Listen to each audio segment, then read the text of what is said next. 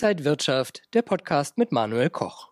Die Aktien von Unternehmen wie Zalando oder SAP werden an der Börse gehandelt. Aber warum gehen Unternehmen eigentlich an die Börse? Welche Vor- und Nachteile hat so ein Börsengang? Ich habe mal auf der Straße nachgefragt, ob mir das jemand erklären kann.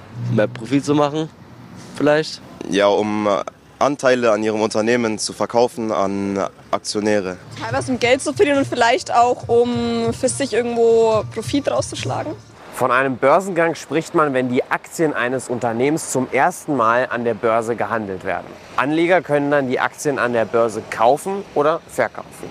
Aktien sind Anteilsscheine am Unternehmen. Aktionäre sind also Miteigentümer eines Unternehmens. Die Aktionäre profitieren also vom Erfolg ihres Unternehmens. Die Aktie steigt und möglicherweise erhält dann der Aktionär eine Dividende obendrauf. Geht es dem Unternehmen schlecht, sinkt der Kurs und die mögliche Dividende wird gar nicht erst gezahlt.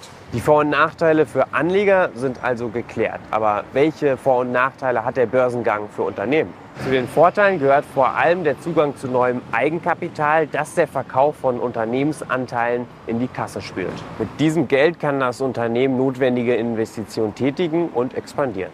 Ein erfolgreicher Börsengang ist auch eine gute Werbung für das Unternehmen, denn Börsengänge erzeugen Aufmerksamkeit in den Medien. Kommen wir zu den Nachteilen. Ein Börsengang ist natürlich sehr kosten- und zeitaufwendig, denn bevor ein Unternehmen auch wirklich an die Börse kann, wird es auf seine Börsenreife getestet. Das ist ein langer Prozess, bei dem das Unternehmen auf Herz und Nieren geprüft wird. Nicht umsonst spricht man also vom IPO, dem Initial Public Offering, einem öffentlichen Angebot also. Öffentlich meint hier auch transparent, denn der Anleger soll sich vor dem Kauf der Aktien umfassend über das Unternehmen informieren können.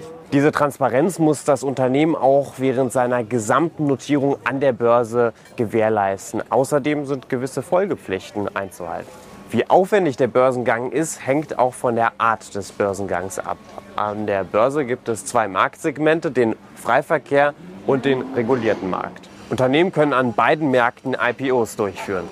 Eine besonders einfache Möglichkeit ist ein Erstlisting im Freiverkehr. Eine andere Möglichkeit ist ein Börsengang über die SPEC.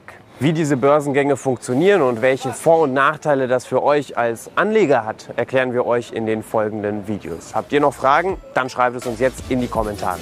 Ciao!